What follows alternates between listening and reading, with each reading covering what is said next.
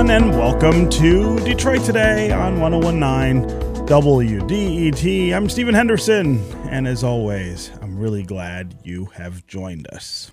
You can also join us October 29th from 7 to 8:30 p.m.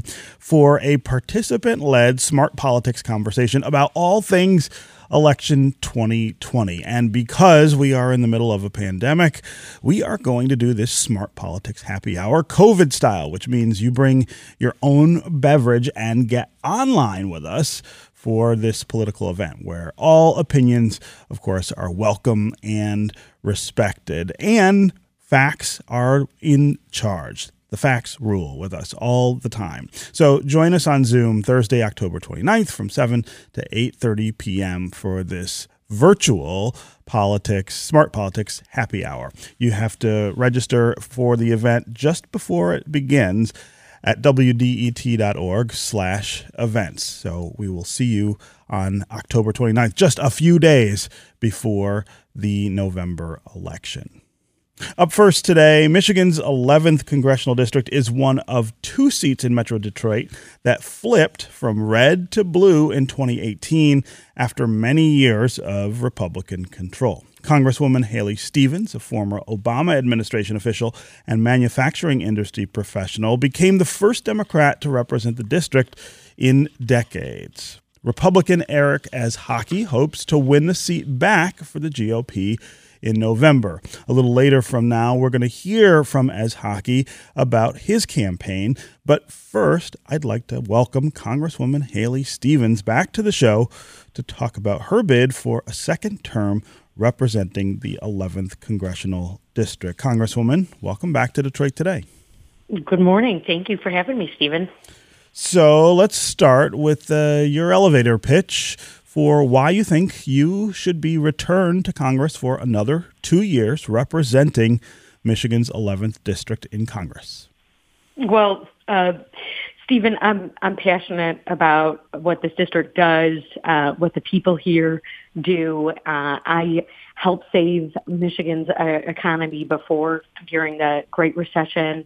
Uh, I uh, served as chief of staff in President Obama's administration on the U.S. Auto Rescue, helping save over 200,000 Michigan jobs. And I'm ready to roll up my sleeves and help us through these choppy economic waters again. Uh, we're we're seeing this in uh, Michigan's 11th district, the incredible communities that are that are here, the communities where I was born and raised. Uh, they're they're looking at uncertainty and I've been laser focused in this first term in Congress on our manufacturing economy, on jobs, on expanding economic opportunity, on standing up for for people's health care as well as uh, standing up for our public schools and our ed, you know, our students and our our educators alike. And overall I'm I'm very optimistic about the future of, of this district. Uh, I've, I've helped lead through transparency and accountability, holding frequent town halls before this pandemic hit and moving to the online for, forums when, when it uh, forced us to social distance. And uh, I've been able to put about $2 million back into the pocketbooks of our constituents through my robust case management program, uh, helping veterans and uh, single moms, uh, just navigate things before the federal government. And, you know, I want to continue to serve as a pragmatic, uh, bipartisan leader and, and deliver for this, this district. Hmm. So, so I would love for you to talk about what you think in the last two years, the first two years that you've been in Congress, uh, is your biggest accomplishment. And it, it's often difficult as a new member of Congress to get a whole lot done. But but if you had to pick one thing that was kind of the pinnacle of uh, achievement for you, what would what would it be?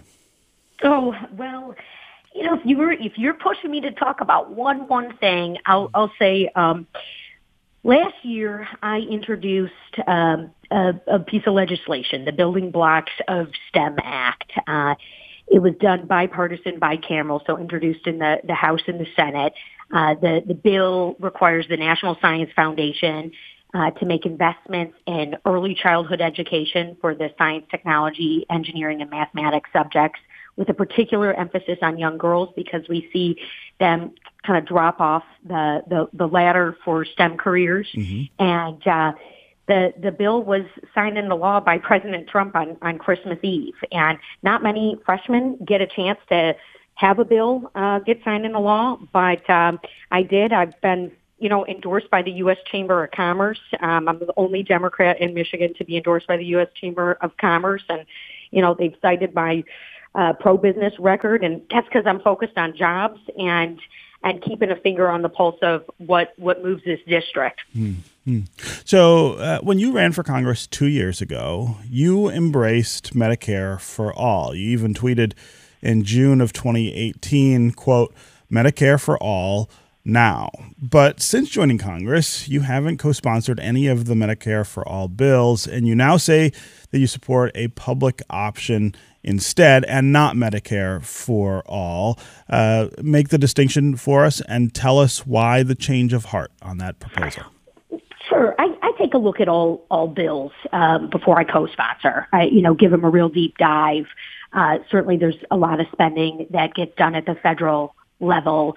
Uh, and I'm always looking for that return on spend, uh, particularly for, for our district. And taking a look at the, the Medicare for All legislation, the way it was written, uh, is that it, it, it, one, it's way too costly, and two, I found it too disruptive. And we're coming out of 10 years of repeated attacks on the Affordable Care Act. And so when I looked at in a two-year term what was going to be most successful for my district in that moment, it's one, stabilizing the ACA, lowering the cost of those prescription drugs. I mean, this is a real topic, Stephen, that I hear from people all over this district. I got retirees scared to go to the pharmacy because of what the prescription drugs might cost. You know, we got diabetics whose costs, you know, you know ha- haven't gone down d- despite uh, what uh, you know our chief executive has said. And and so we gotta we gotta get this bill, that this beautiful bill that you know I've helped work on, signed into law. And and we also uh, you know got to get rid of these junk insurance plans that you know, are saddling too many Americans with uh, real coverage. And so this is something I've worked on on the, the Education and Labor Committee. I, I, I took a look at Medicare for All.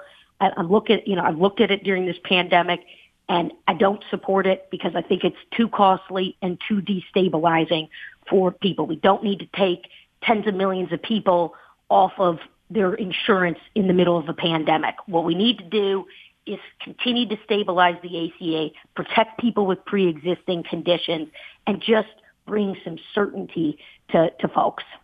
So, uh, your opponent, of course, says this is a flip flop and that it is being done for political gain in a district that still has a lot of Republican voters and uh, some conservative Democrats. Uh, how do you answer that charge? You I think these things are slogans. You know, I, you know, I mean, that's my website's always been really clear on this topic, Stephen. Um, you know, it, there's there's been no inconsistency at all. Um, you know, I answered this in debates um, last last time, um, and you know I've been consistent as a as a member of Congress, and you know I've had several town halls on this topic too, and you know particularly on healthcare, you know, and I've continued to hear from folks uh, throughout the the district. So no, you know my goal has always been transparency and uh, accountability, uh, which is you know why I held the town halls on these topics. I held um, a few last year, one this year. Um, you know, the the other topic is that you got to have the ability to listen, learn, and lead in that order. And when I kicked off this term, that was the goal. And I, for the folks in the district, they they saw how I was operating. You know, very careful in terms of the bills that I was getting on, taking the time to make sure that they were the, the right fit for our district. Hmm. Um, contrast your plans for cheaper healthcare costs with your opponent. So Eric Esshaki says that medical pricing transparency is one of the best ways to drive down costs. He doesn't have a terribly detailed plan about how that would work, but talk about what your plan would be to to control costs. It's one of the things that with the Affordable Care Act, whether you support or oppose it, I think everybody has to admit it hasn't lowered costs the way that it was anticipated to. So, so how do we do that? Yeah, we're seeing that with with premiums um, and obviously some of the the costs on small business, and that's something I've been focused on working on. I I think the big thing we got to do though is on on prescription drugs, and it's you know been this unique uh, reality here in America that we are paying uh, you know, two, three, sometimes even six times more for our prescription drug costs. Uh, we, we should be buying in bulk. We should be uh, having Medicare uh, negotiate the cost of prescription drugs. We should be indexing to the, the free market. Uh, this is something when I've taken a look at, uh, at, at, at our healthcare costs would be an immediate way to, to bring it down.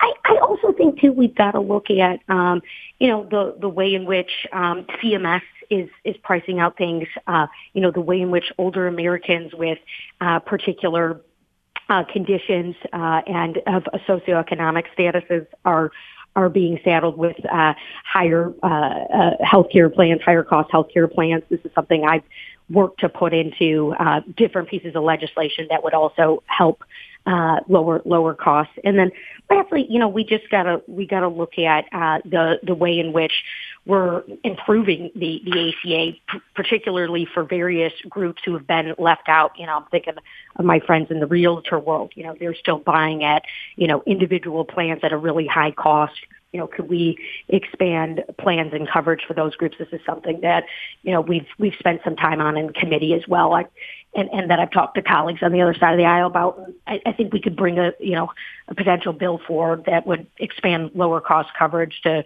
to hardworking Michiganders. Hmm.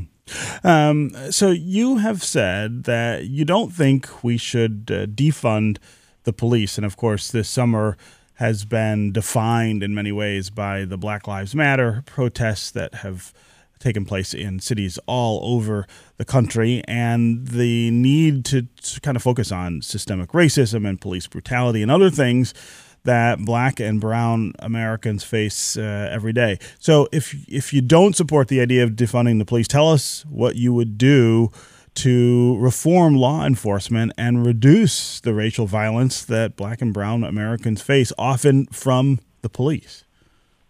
Yeah. Um, I proudly voted for uh, the George Floyd Justice and Policing Bill, which I think is a great step in the right direction for reform.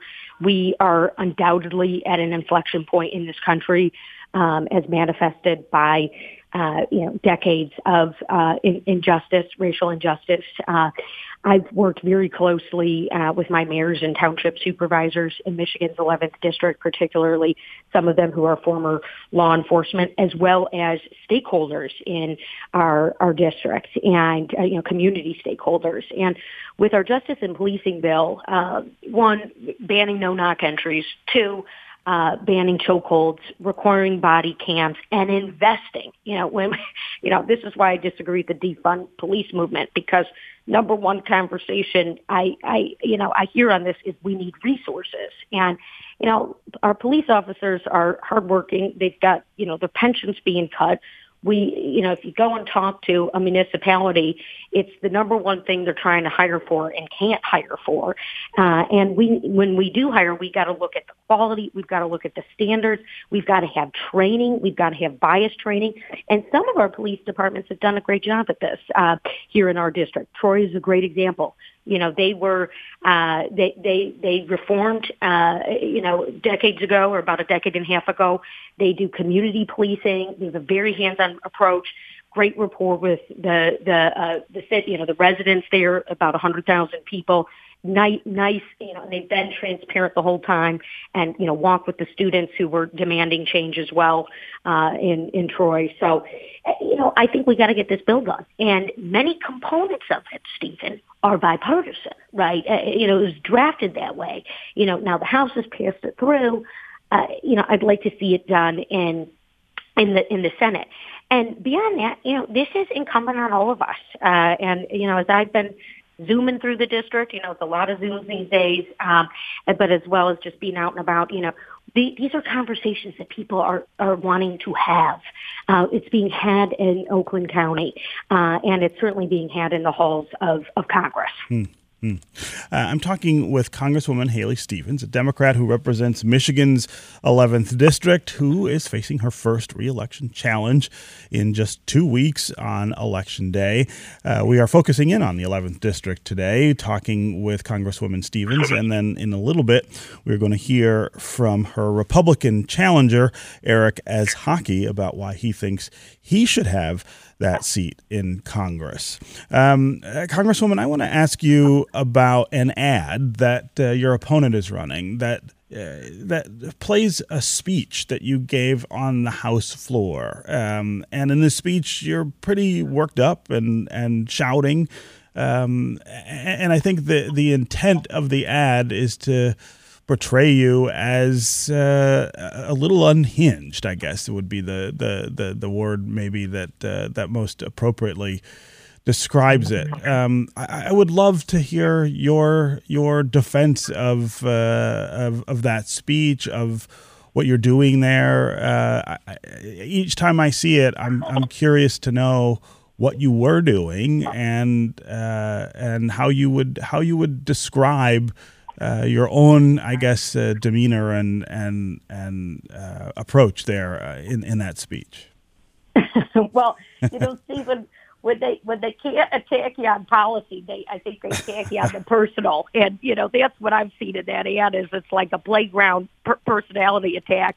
Uh, you, you know, look, you know, in in the, in the vein of you know uh, David Bonior, Phil Hart, you know, I I'm a fighter for Michigan's 11th uh, district, okay, and, and and my folks, and and I'll tell you after uh, I you know gave gave the remarks, which I, I which I do often. You know, I regularly book uh, 30 minute sessions on the House floor to talk about the economy uh, and and speak directly to my my constituents from this sacred space of our democracy, which is the the well of the House floor. It's something I take really uh, seriously, but you know, I, I just I heard from the, the nurses and the firefighters. Um, you know, this was uh, given on the the eve of the passage of the CARES Act. I, I don't think there's anything. Uh, you know, I, I think to to use your words. Uh, you, you know, uh, you know, o- o- overly passionate or, uh, you know, uh, hysterical, as maybe some are referring to it as, uh, you know, when you're standing up for people's health care. I mean, this is something you, you see members do all the time. And uh, standing up for, for health care, our front, uh, frontline responders. I, and truly, I've had individuals in our community on both sides of the aisle thank me because you have to understand at that, this is March, there were 500 deaths mm. uh, at the time, American deaths from coronavirus. You know, we have a commander in chief who's saying, you know, talking about treatments that haven't even been proven, uh, you know, obviously underprepared for the what it what it would take to tackle this virus. And now we're over 210,000 deaths of our countrymen, our fellow countrymen. Does it mean we need to run around hysterical and afraid? Absolutely not. But we certainly you know, in in a in a moment of triage, you know, need to show people where we where we stand as as elected officials. And I, I, I was hearing from my folks, and I told them I would, you know, stand up for them. And I, you know, I've I've served as a pragmatic leader. It's you know why I've been able to get the legislation I've been able to get done, and you know, look, I left middle school a long time ago, but par for the course in any political season. Hmm. Okay, Congresswoman Haley Stevens, Democrat who represents Michigan's 11th district. It was really great to have you here to talk about uh, your campaign and good luck to you in the final weeks of this uh, crazy election season. Uh, thank you so much, Stephen. And yeah. thanks for everyone who's listening. Yeah, absolutely. Okay, we are going to take a quick break, and when we come back, we're going to hear from the other side of this contest in Michigan's 11th district. Republican Eric Esshaki joins us next to talk about why he thinks he should replace Haley Stevens as the congresswoman in that district. Stay with us for more Detroit Today.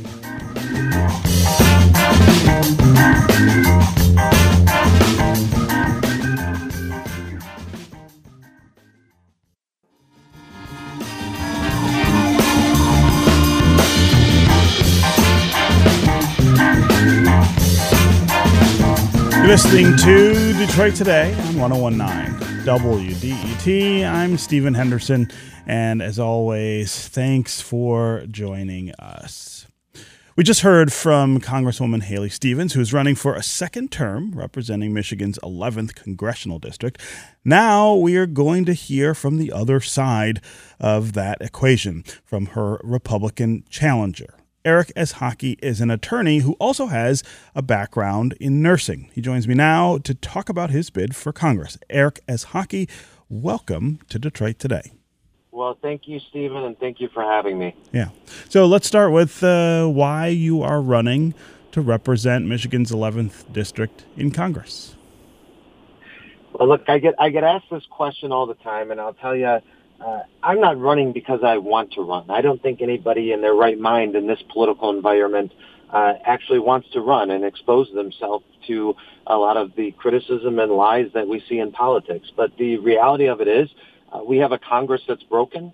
It's not working for the American people. It's certainly not working for the people here in Michigan. And we need folks who are going to go to Washington and focus on the issues, focus on the policies, and have a substantive debate about what policies are going to improve our lives and move us forward and which policies aren't going to do that. And so my whole goal in, in this endeavor is to bring it back to a policy discussion, to put the political rhetoric and talking points aside and, and actually uh, engage in, in, those policies and which ones uh, moving forward uh, make sense and which ones are going to work so that we have uh, a strong economy so that we can focus on rebuilding our economy, defeating COVID-19 and restoring our way of life, uh, bringing our manufacturing chain uh, uh, back here to Michigan, to the United States, bringing our supply chains back here so that uh, when we face the next crisis, we're prepared to do it.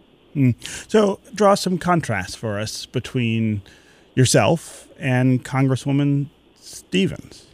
Well, first, I would say I, I think that Congresswoman Stevens epitomizes the problem in our politics. Uh, she ran in a conservative district. She claimed to be a moderate. Uh, she's really been anything but. She's voted with her party 100% of the time, uh, which tells me that she's more interested in advancing her own political career uh, than actually engaging substantively in the issues.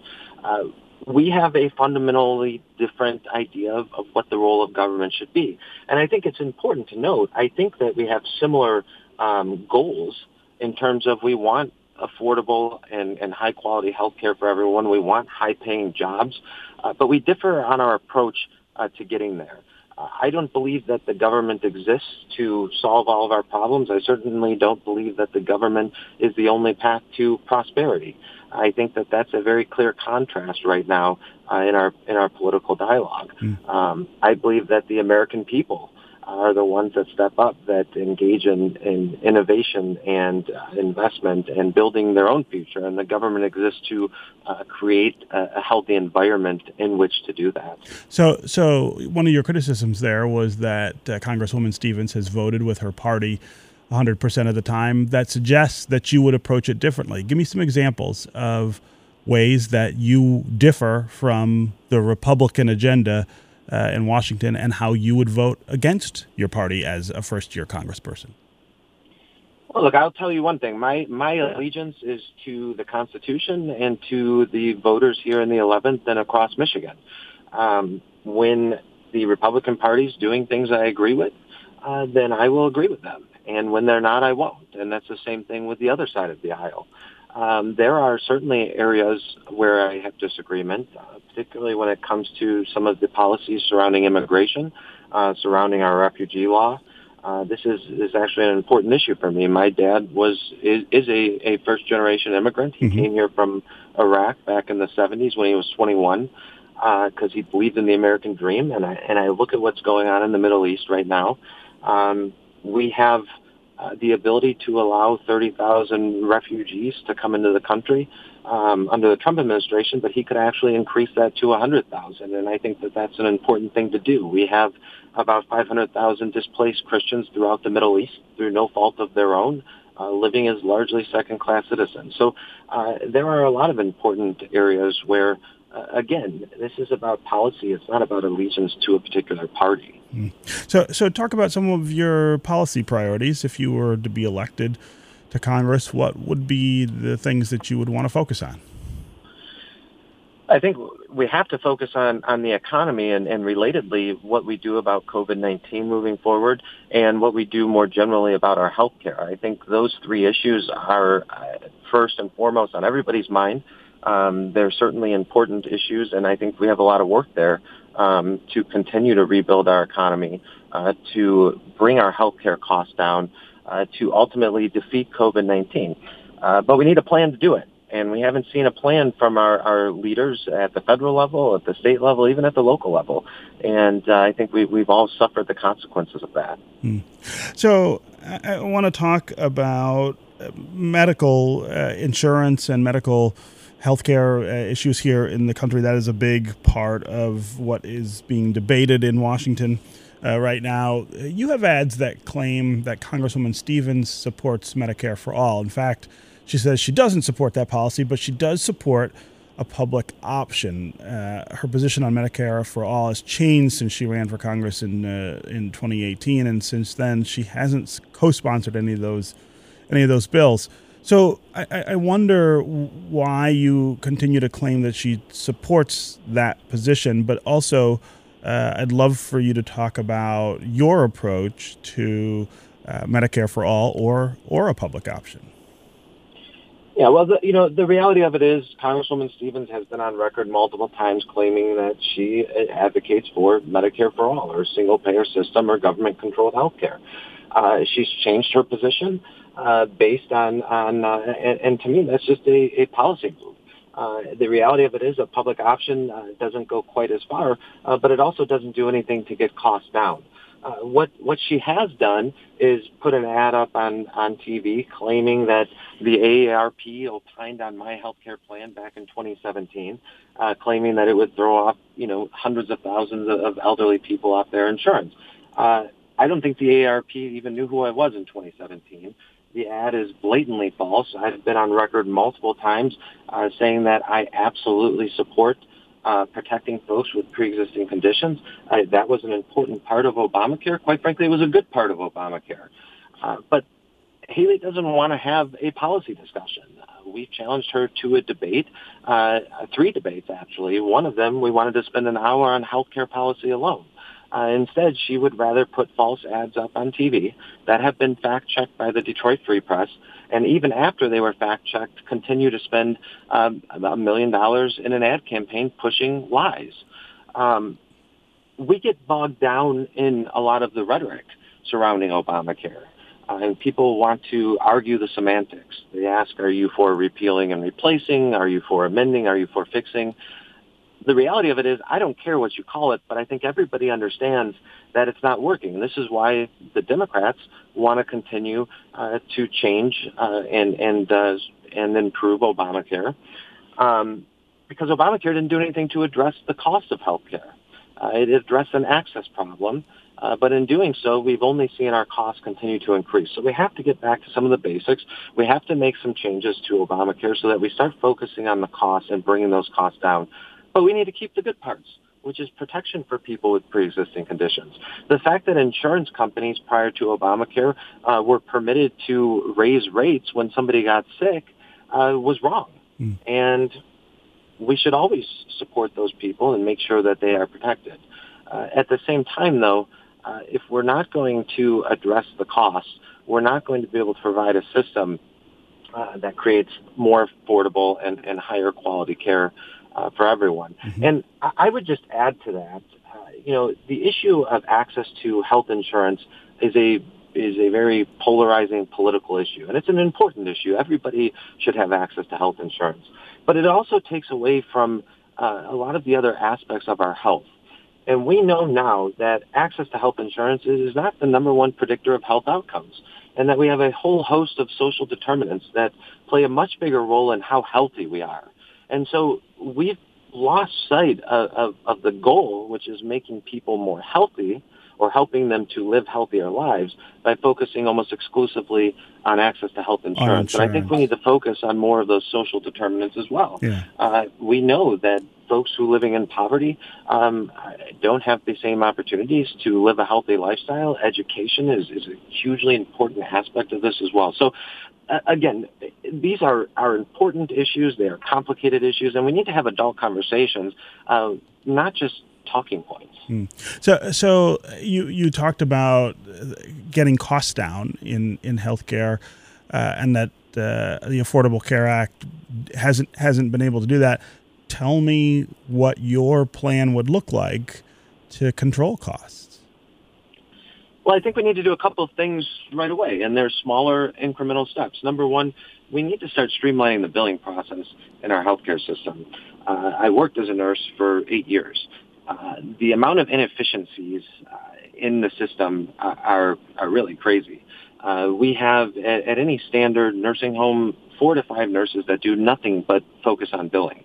That's not counting all the time that's being taken from doctors and nurses on the floor uh, dealing with billing issues instead of actually taking care of patients. So there are, are ways that we can do that. Uh, we need to start looking into how we're going to do that right away. Uh, I think that the uh, the loosening of restrictions on antitrust law under Obamacare has allowed for uh, big uh, medicine to form. It's complicated. And the idea was we would benefit from the synergies of these companies merging. But in reality, uh, the big companies, the big medicine has scooped up the little guys and eliminated a lot of the competition, uh, which has only contributed to the increased cost. The other aspect of this is, is we need tr- more transparency in pricing. Um, if we're going to have competition based on costs, we need to know what those costs are. And right now, you go to the hospital and you need care, you don't know how much it costs and you really can't even find out until after. And then sometimes, you know, one, two, three months later, you get multiple bills. Um, and you're in a position where you have to pay them. There's no way to understand the cost if we don't have transparency. And if we don't have, uh, if we can't understand the cost, then we mm-hmm. can't have competition based on cost. So we need to bring more of those free market principles into our, our the healthcare space. Uh, you know, uh, lots of I hear lots of Republicans say that, and I hear lots of conservatives say that, and that's the system we had before the Affordable Care Act, and it didn't work. Healthcare costs were skyrocketing before it was passed. So, so I guess my question is always, why would you go back to the system that was worse than what we have now? Well, well, I disagree with you. I don't think that there was transparency in healthcare before the passage of Obamacare. But but transparency uh, doesn't do anything to, to, to lower costs. It just tells you how much you're paying. I mean, this idea that somehow if you know what you're paying, it will be less is is is sort of absurd, isn't it? I mean, don't well, you need? well, I don't to... think so. The the reality of it is right now healthcare systems there's huge disparities in how much they charge. Right. A lot of the care a lot of the care that we need um, is not emergent care. So I'm not saying that if you break your leg, you're going to call around and see which emergency room is going to see you for a lesser price. But we have a lot of routine uh, lab work that we need to get done. We have routine MRIs that we need to get done. Uh, for example, uh, I had some shoulder pain. Uh, doctor wasn't sure what was going on. Uh, wanted me to get an MRI. Uh, I actually called around to several different places to find out how much they were going to bill my insurance it was very difficult for them to lock them down on a price because right. they ultimately wanted to go and, and find out what my insurance would pay them. Uh, but when I when I finally figured out how much the prices were, there were huge disparities. Sometimes some systems were charging more than double what the others were for the same exact test. Right, so but no one, no one, we, no one disputes that there are different prices. The question is whether simply knowing the prices will result in prices going down. This is this is a fantasy that that people have about the way the market works. There's nothing about knowing what the price is that will lower the price. Why why would that well, happen without true. government have, action? Uh, the, look, look. The reality of it is we have two two spaces in our economy that where we have a third party paying and people don't care about the cost, and we've seen the the, the cost um, increase dramatically, and that's in our higher education and that's in our healthcare space. Why we think those two are different is not particularly clear. Well, in higher ed, but we in know. every other aspect, we know what we pay for in higher economy, ed. in every other aspect of our economy, when we have more competition, we see costs going down. And I'll mm. give you one great example in the healthcare space.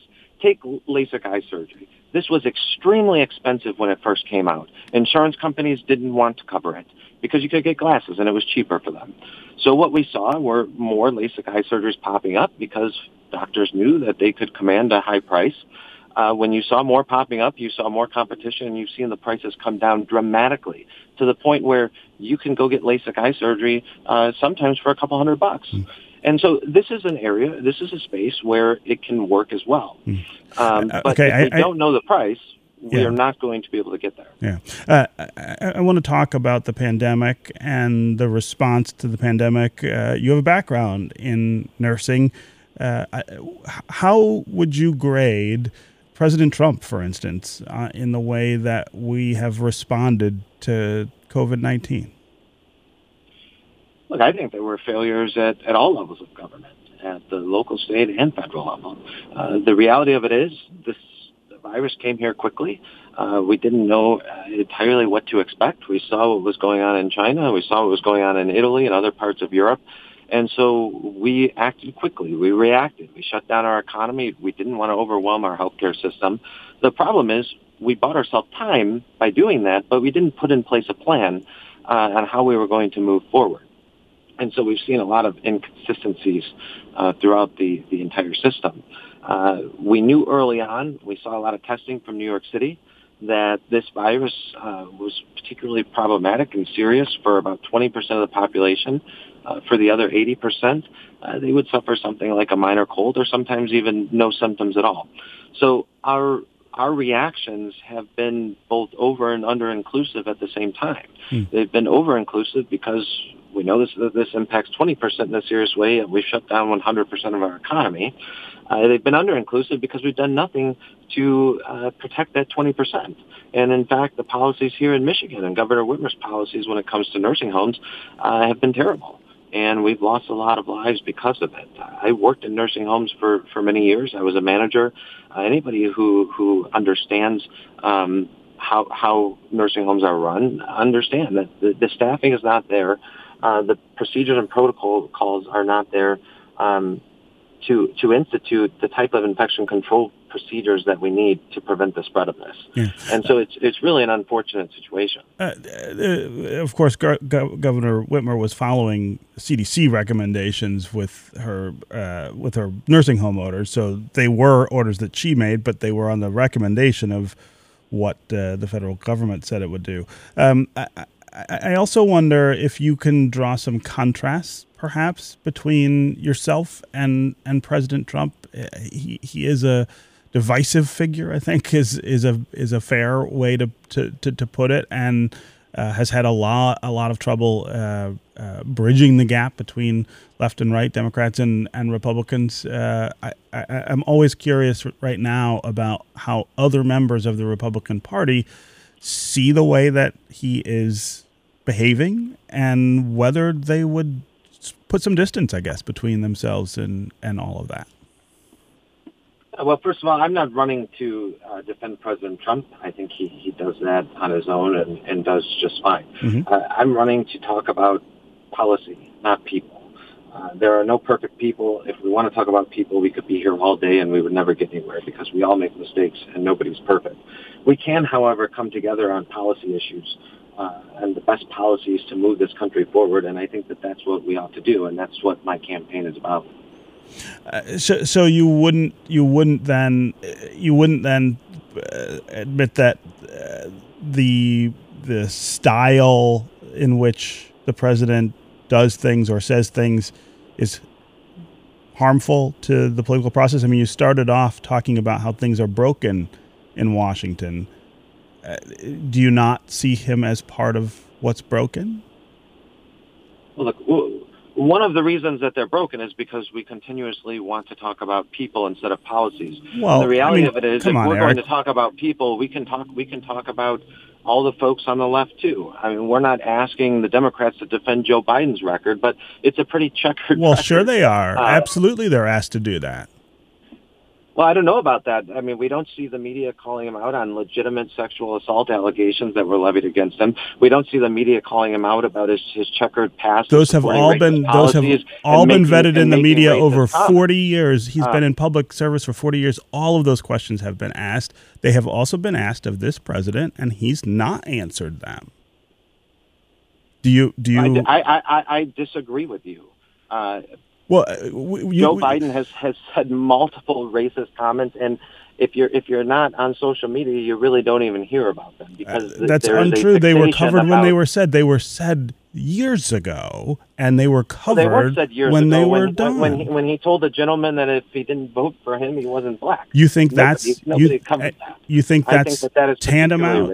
You think that's tantamount to saying that there are are good people on the side of the Klan in Virginia? You think that's tantamount to not calling out white supremacy in the middle of a debate? You think those things are equal?